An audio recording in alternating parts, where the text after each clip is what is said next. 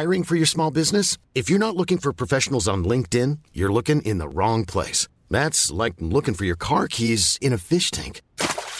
LinkedIn helps you hire professionals you can't find anywhere else, even those who aren't actively searching for a new job but might be open to the perfect role. In a given month, over seventy percent of LinkedIn users don't even visit other leading job sites. So start looking in the right place. With LinkedIn, you can hire professionals like a professional. Post your free job on linkedin.com slash people today. Even when we're on a budget, we still deserve nice things. Quince is a place to scoop up stunning high-end goods for fifty to eighty percent less than similar brands. They have buttery soft cashmere sweaters starting at fifty dollars, luxurious Italian leather bags, and so much more. Plus, Quince only works with factories that use safe, ethical, and responsible manufacturing. Get the high-end goods you'll love without the high price tag with Quince. Go to quince.com slash style for free shipping and three sixty-five day returns.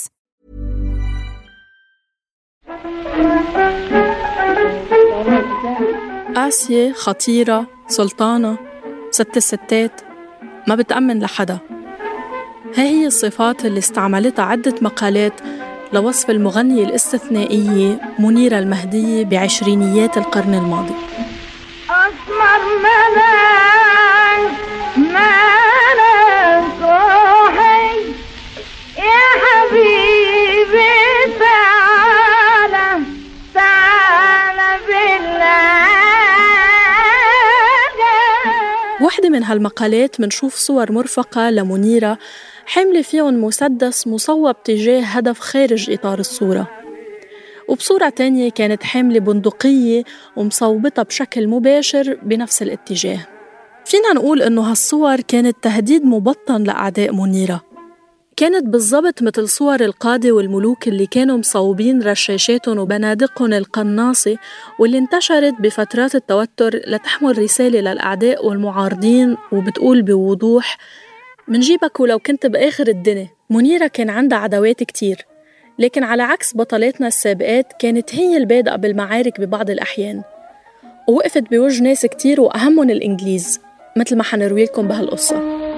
يا عيلة يا جبايلة يا عيلة يا جبايلة يا ناري من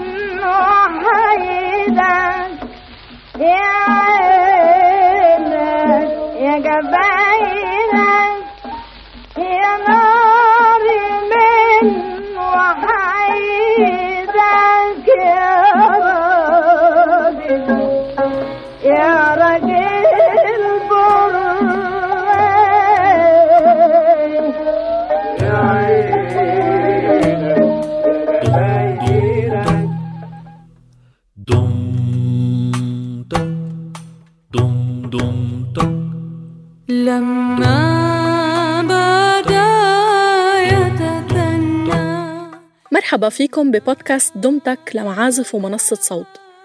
أنا رنا داود.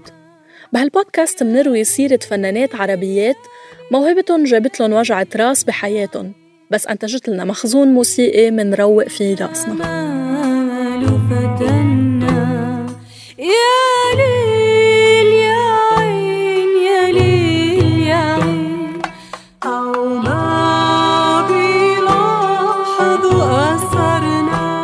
منيرة انولدت باسم زكية حسن منصور بمحافظة الشرقية بمصر سنة ثمانية وثمانين حسب ما بيقولوا بعض المؤرخين. والدها توفى وهي عمرها سنتين، وبعمر ثمان سنين توفت أمها، ولأنه ما ضل حدا يدير باله عليها لعبت هيدا الدور أختها الكبيرة وربتها. من اللي قالته منيرة عن طفولتها يبدو أنه أختها كانت قاسية وشديدة، بس كانت قسوة عن ود واهتمام، مش القسوة تبع مرت البي اللي متعارف عليها بالأفلام.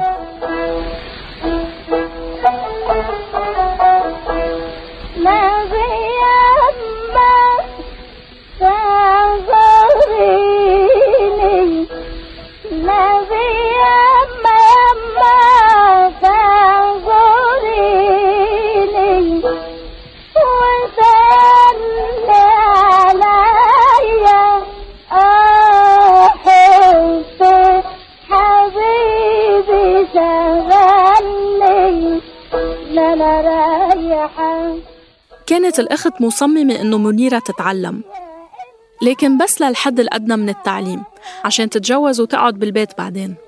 منيرة ما كانت فاهمة هالحكي كطفلة، وطبيعتها المتمردة فرضت نفسها من بكير، وبدل ما تروح على المدرسة كل يوم كانت تنزل لآخر الشارع، وبس تبعد عن البيت تشلح قواعي المدرسة وتركض بالشارع تلعب مع بنات وولاد الحي. كانت تعمل هيك كل يوم، وبآخر النهار تمرق على محبرة بالحي المجاور لبيتهم، وباتفاق ضمني مع صاحب المطبعة تنقط نقطة حبر على إيديها، وأوقات كمان على مريول المدرسة.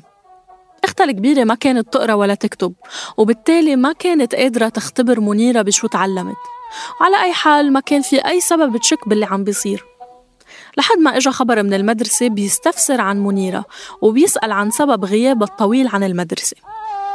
بغضب وحدي واجهت الأخت منيرة بهالخبر، وبسرعة وذكاء ردت منيرة بغضب برضه إنه هيدا الكلام مش صحيح، وإنه المدرسة طلاباً وأساتذة غيرانين منها لأن أحدق وأذكى طالبة بالمدرسة وبدهم يخلصوا منها. كان اقتناع منيرة وشغفها بالدفاع عن نفسها شديد لدرجة إنه الأخت سكتت وطلبت منها بعدين إنه تقرأ لها أي شيء. فتحت قدام منيرة كتاب، ومنيرة بكل ثقة قرأت كلمات واحدة من الأغاني اللي كانت حفظتها ببداية أيامها المدرسية. الأخت ما عرفت شو تقول وقالت لمنيرة فعلاً معك حق. بعد مشكلة كبيرة عملتها أخت منيرة بالمدرسة عشان هالموقف، انتقلت منيرة لمدرسة تانية، والأهم من هيك إنها نفدت بعملتها. بتقول منيرة إنه بهاللحظة استوعبت شو عملت، إنها طفلة بتلعب بالشارع قدرت على أختها الكبيرة القوية وعلى إدارة مدرسة بحالها كمان.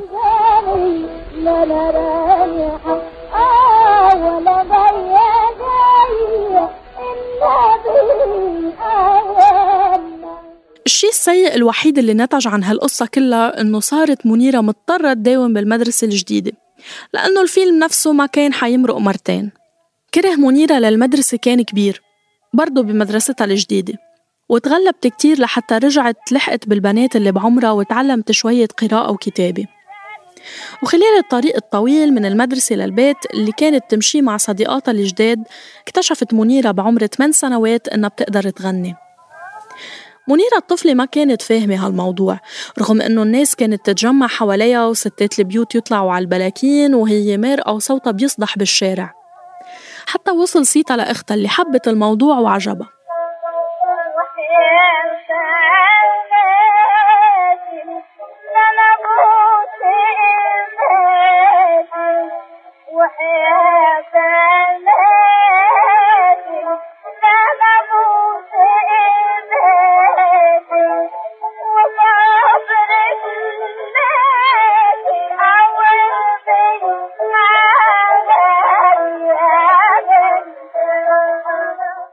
بالضبط كيف تحول موضوع الغنى عند منيرة من الهواية للجد، وإذا كان له علاقة بأختها أو لا، بس اللي بنعرفه إنه أختها، معلش جربنا نعرف اسمها عشان ما نضل نقول أختها وأختها والأخت، بس ما وصلنا لمعلومة. أنتوا بتعرفوا؟ أول ما تأكدت أختها إنه منيرة عندها الحد الأدنى من مهارات القراءة والكتابة، سحبت منيرة من المدرسة وقعدتها بالبيت لتلاقي لها رجال ملاك أراضي مثل زوجها، مثل زوج الأخت يعني. منيرة كملت تغني بالملاهي الليلية بالزقازيق، وبسنة ألف وتسعمية وخمسة سمعها بحفلة من الحفلات واحد من أصحاب المقاهي بالقاهرة، وكان اسمه محمد فرج. يقال إنه أعجب بصوته وحضوره جدا، حتى إنه أغواها وأخذها معه على القاهرة.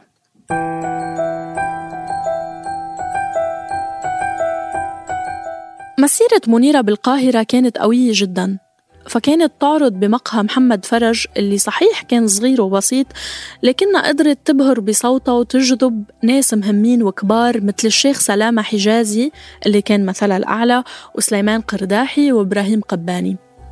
وبسرعة كبيرة صار اسم منيرة مهم كتير بعالم الغنى، وهالحكي بالإضافة إلى صوتها الجميل المدوي واللي ما صار مثله لحد ما ظهرت أم كلثوم. وعلى فكرة هالشي بأكد عليه نجيب محفوظ بأحد نصوصه عن الموسيقى اللي أعيد نشره على موقع معازف، وهو أنه لما بدأ يسمع عن أم كلثوم ما صدق أبداً أنه فعلاً في موهبة جديدة عندها صوت يتفوق على صوت منيرة المهدية. ما قدر يتخيل أنه ممكن يكون في هيك صوت أصلاً، لكن موضوع أم كلثوم بنرجع له بعدين.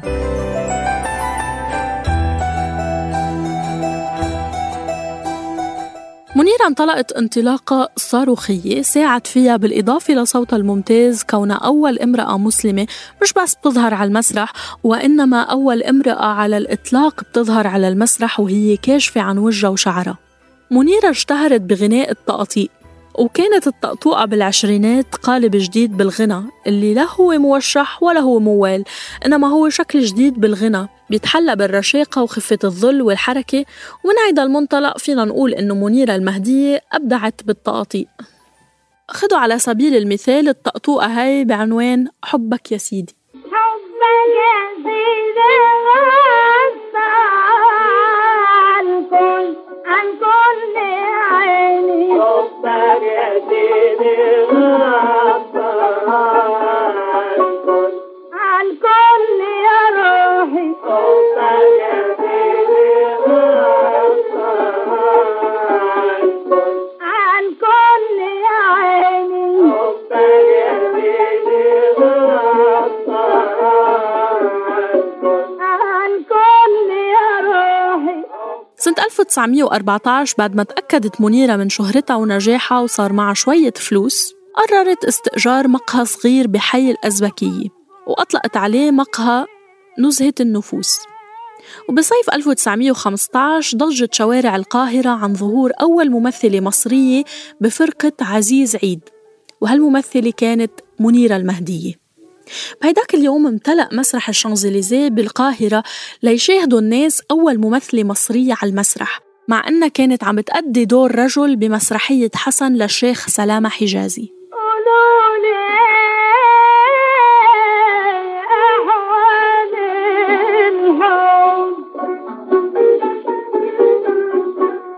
بعد هالنجاح المذهل اللي حققته منيرة قررت تنفصل عن فرقة عزيز عيد وتكون فرقة خاصة فيها، وقدمت مع هالفرقة على مسرح بريطانيا أعمال مسرحية غنائية مثل شهداء الغرام، عايدة، صلاح الدين، وصدق الإخاء، وبسرعة صارت تلقب بسلطانة الطرب. بسرعة كبيرة تحولت منيرة لحبيبة البكوات والبشوات لخفة دمها وتقطيقها المفرفشة.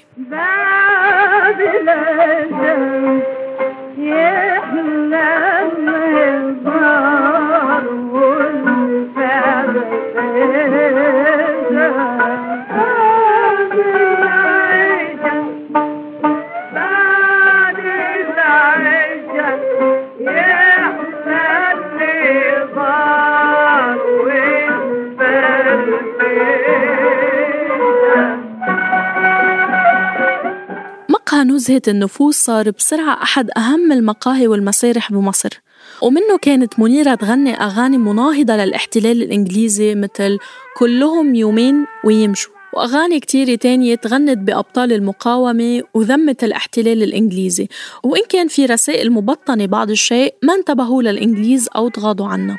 الشيء الغريب أنه بثورة ألف وتسعمية وتسعتاشر سكر الإنجليز كل المقاهي والمسارح إلا مقهى نزهة الأنفاس واللي ضلت منيرة تغني منه ضدهم، حتى انتشرت عبارة هواء الحرية عن مسرح منيرة المهدية.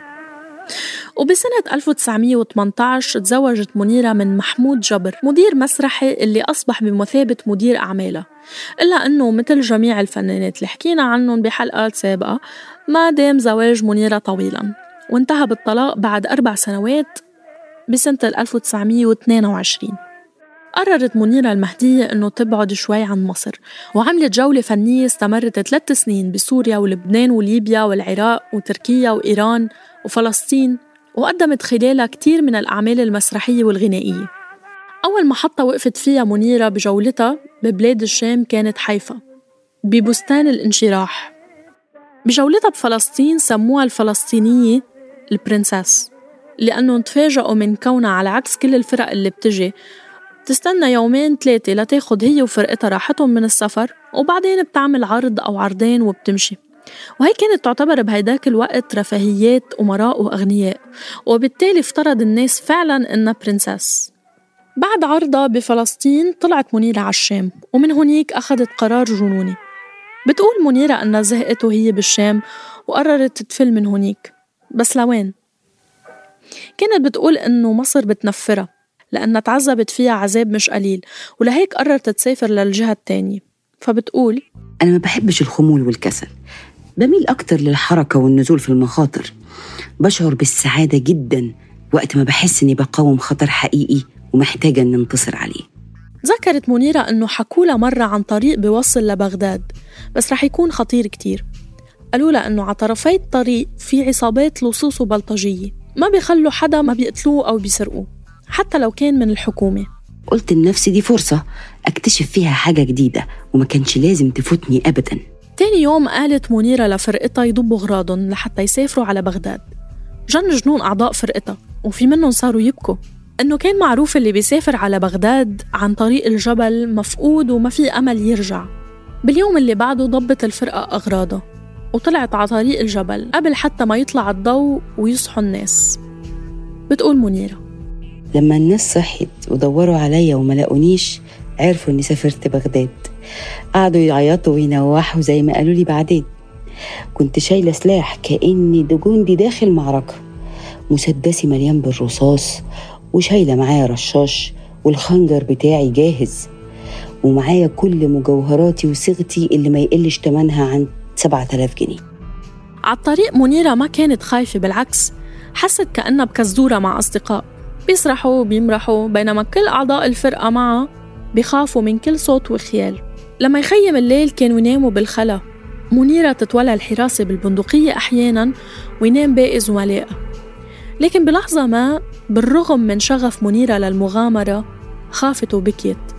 كان لازم نعدي وإحنا ماشيين في طريق ضيق قوي، الجبل كان من ناحية ومن الناحية التانية كان فيه كده زي وادي عميق، الوقوع فيه كان قاتل، ولو كان طلع علينا حرامية وإحنا ماشيين في الطريق ده مفيش قدامنا غير حاجة من الاتنين، بنطلع الجبل وده مستحيل طبعا، يا إما كنا نتقلب في الوادي ونموت.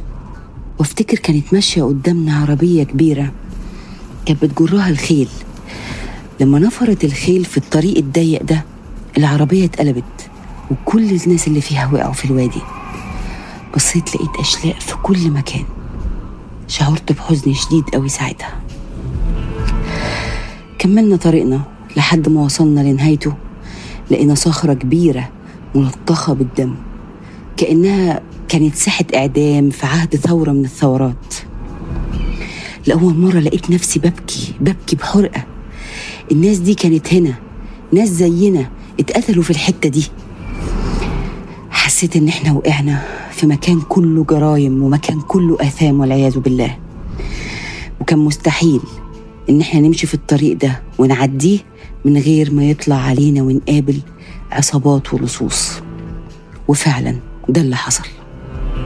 واحنا ماشيين في وسط النهار فجأة سمعنا صوت عالي قوي، في ناس مننا قالوا احنا لازم نكمل الطريق وما ينفعش نقف، وفي ناس قالوا لا نقف على جنب عشان نشوف فيه ايه، بس احنا فعلا ما كانش ينفع نقف على جنب، الطريق خطر جدا والوقوف فيه صعب.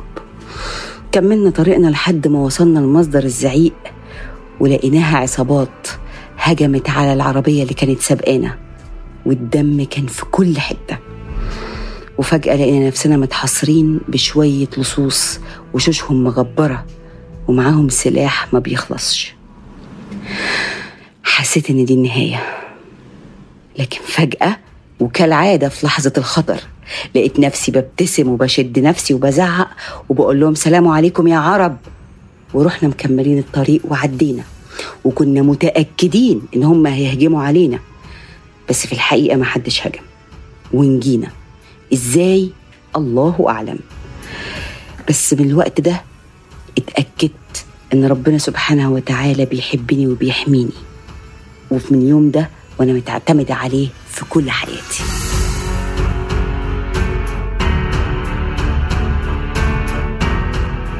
وصلت منيرة وفرقتها على بغداد، وذاع صيتهم كونهم نجوا طريق الموت كما أسماها أهل بغداد.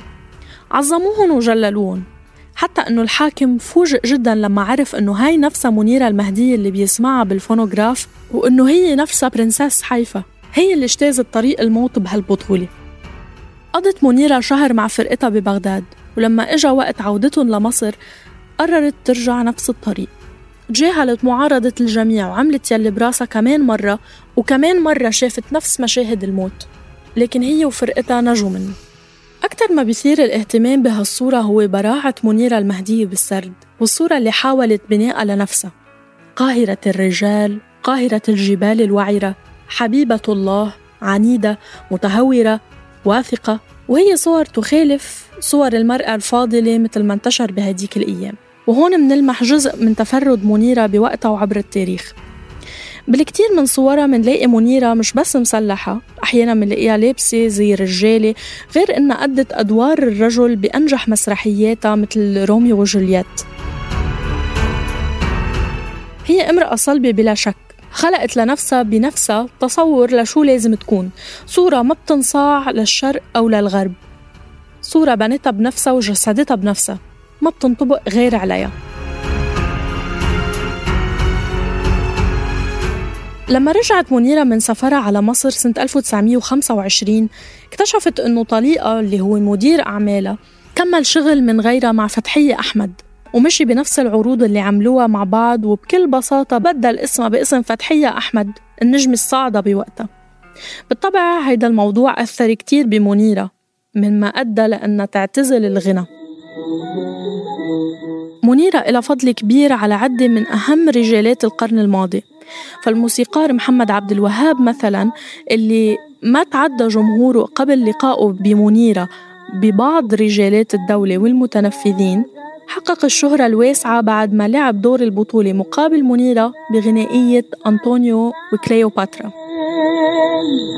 خدعت من نجم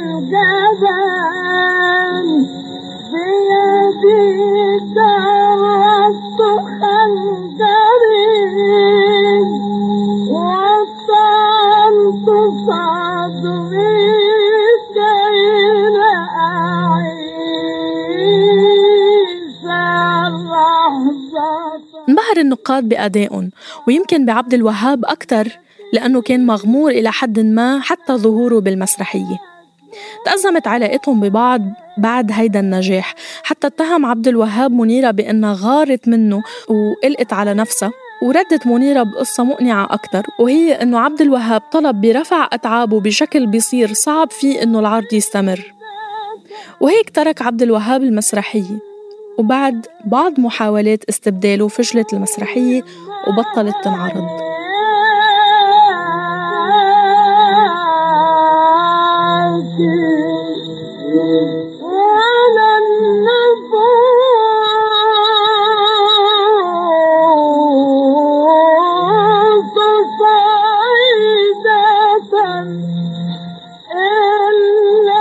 اشتهرت افتتاحية رواية The Go Between كتير أكتر من الرواية نفسها.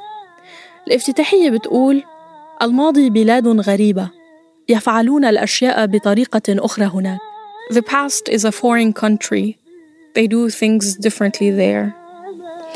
الأحداث اللي عم نحكي عنها صارت قبل مية سنة، ولهيك محاولة تصنيف منيرة المهدية من بعض الباحثين والكتاب بمعايير اليوم تمرين مغلوط وغير منطقي، ولا يزبط مثل ما بيصير مع كتير كتاب ومفكرين وفنانين. بيضطر هيدول الكتاب دائماً أنه يتغاضوا عن كتابات وأعمال وتصرفات أساسية بتاريخ الكاتبة أو الفنان. ففي أحداث بحياة منيرة المهدية تتعارض مع توصيفها كتحررية أو تقدمية أو نسوية. أحد هالأحداث كادت تكون ضحيتها أم كلثوم. كانت منيرة اعتزلت الغناء لعشرين سنة تقريباً، وبعدين بسنة ألف وتسعمية وثمانية وأربعين قررت ترجع. برجعتها كانت أم كلثوم عم بتكسر الدنيا بنجاحها وفي شي مهدية، وكان فعلا صوتها أقوى من صوت منيرة. وعدا عن هيك، ولأنه تدربت بصغرها على إيد مقرئين وكانت هي مقرئة، كان مخارج الحروف عندها ممتازة. وهيدا كان من المآخذ على أداء منيرة، أنه مخارج الحروف عندها مش سليمة كتير.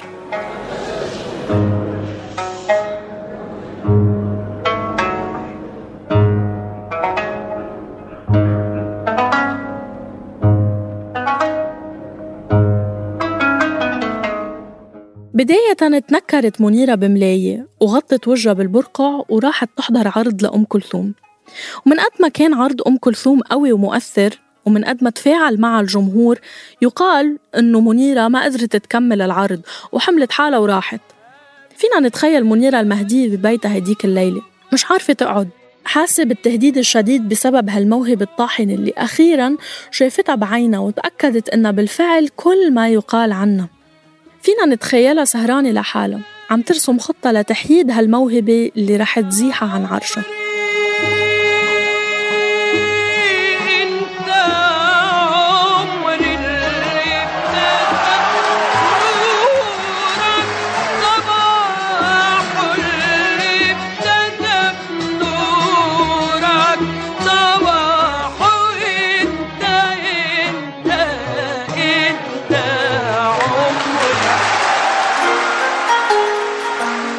بحربة على أم كلثوم لجأت منيرة المهدية للصحافة، بدأت تتقرب من صحافي اسمه محمد عبد المجيد حلمي، صاحب مجلة المسرح، إحدى أهم مجلات المسرح بالقاهرة وقتها.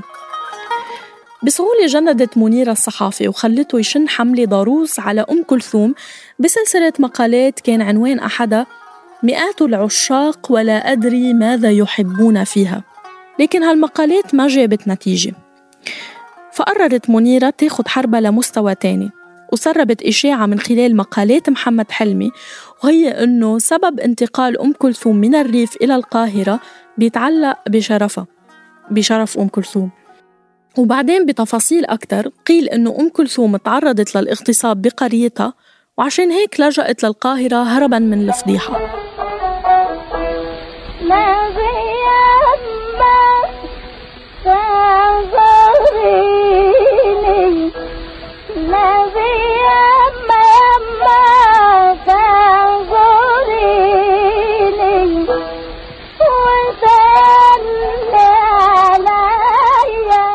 هالتهمة كانت خطيرة جداً بهديك الأيام وبعدها خطيرة بأيامنا للأسف. بوقتها كادت تقضي على مسيرة أم كلثوم ببداياتها من ناحيتين. أولاً من ناحية الجمهور اللي كان حيعتبر أنه أم كلثوم مرأة بلا شرف وبالتالي غير جديرة بالاعتبار كفنانة ومطربة. أما الخطر الثاني كان من والدها لأم كلثوم اللي يقال أنه نوى أنه يقتلها ليغسل العار. هالخطر على حياتها تم تحييده بتدخل بعض العقلاء واللي كان لهم وزن اجتماعي كبير. قعدوا مع والد أم كلثوم وشرحوا له أنه اللي سمعوا إشاعات مغرضة لا مكان لها من الصحة. تابعت أم كلثوم مسيرتها والإشاعات اختفت لحالها بعد فترة. على حسب شهادة الكاتب فكري أباظة، محمد حلمي أطلق شائعات قضية الشرف والاغتصاب من حبه وغرامه بسلطانة الطرب منيرة المهدية، إنه ما كان عارف إنه هالشائعات هاي رح تعمل تأثير عكسي بحيث إنه زادت من إعجاب الجماهير بالموهبة الشابة أم كلثوم. بدون أي شك كانت المنافسة بين منيرة وأم كلثوم كبيرة وأخذت شوط طويل، أي إنها استمرت لسنوات الثلاثينات. حاولت فيها منيرة تحافظ على عرشها كسلطانة الطرب المصرية، لكن انتهت بانتصار أم كلثوم. بعد هالفترة الصاخبة سلمت منيرة المهدية بهزيمتها واختفت عن المسرح كمان عشرين سنة، لكن ضل الحافز جواتها وأصرت على أنها تعود للمسرح. بسنة ألف وتسعمية وثمانية وأربعين جربت منيرة ترجع. بحفلتها الأخيرة وصفت الدكتور زكي نجيب محفوظ إنها كانت تغريدة البجعة الأخيرة، التغريدة اللي بتصدرها البجعة فقط قبل الرحيل.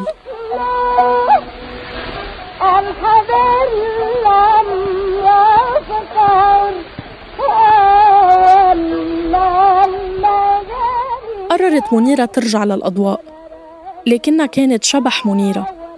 أصرت أم كلثوم تحضر الحفل تقديراً لسلطانة الطرب سيدة المسرح المصري، ويقال أنه نزلت دموع أم كلثوم مع سدل الستار على منيرة قبل ما حتى تنتهي وصلتها الأولى لفشلها بالاستمرار بالغناء بسبب ضعف حنجرتها، وهيك اختفت منيرة عن الساحة الفنية بمصر. ولكن ذكر على لسان الكاتب محمد صالح أنه منيرة المهدية كانت عطول تسمع حفلات أم كلثوم بالخميس الأول من كل شهر، وظلت تعمل هيك حتى وفاتها سنة ألف وتسعمية وخمسة وستين. لما سألت عن الموضوع كانت تقول حد يقدر يجيله نوم والست بتغني؟ يبدو من شهادتها فينا نفهم أنه سلطانة الطرب تأكدت أنه لكل عصر فناني، وأنه لابد من التغيير، فرضيت بنصيبها من الشهرة وأكدت على موهبة كوكب الشرق. ماشي بالمنسية آه بزاهي زاهي. قصة هالحلقة كتبها معن أبو طالب من فريق معازف، وساهمت بالكتابة عايدة قعدان، حررتها صابرين طه، ومنتجها تيسير قباني من صوت. أما دور منيرة التمثيلي فأدته دينا محمد نجيب، وقدمت لكم إياها أنا رنا داود. اشتركوا بقناة دُمْ تَكْ على أي وسيلة بودكاست بتفضلوها، وتابعونا لتسمعوا قصص فنانات عربيات بالحلقات الجاية.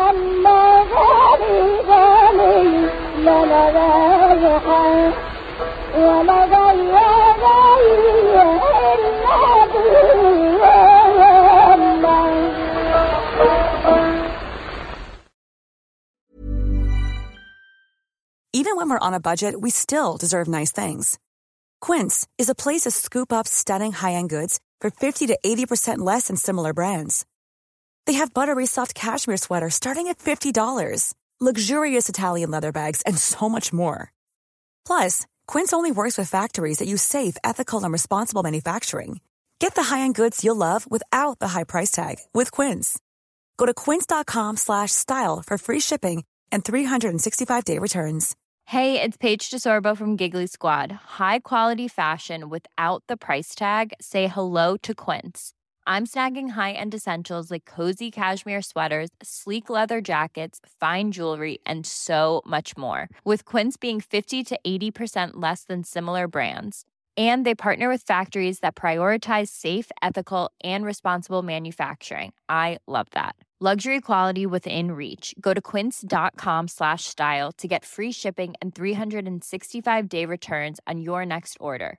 quince dot com slash style.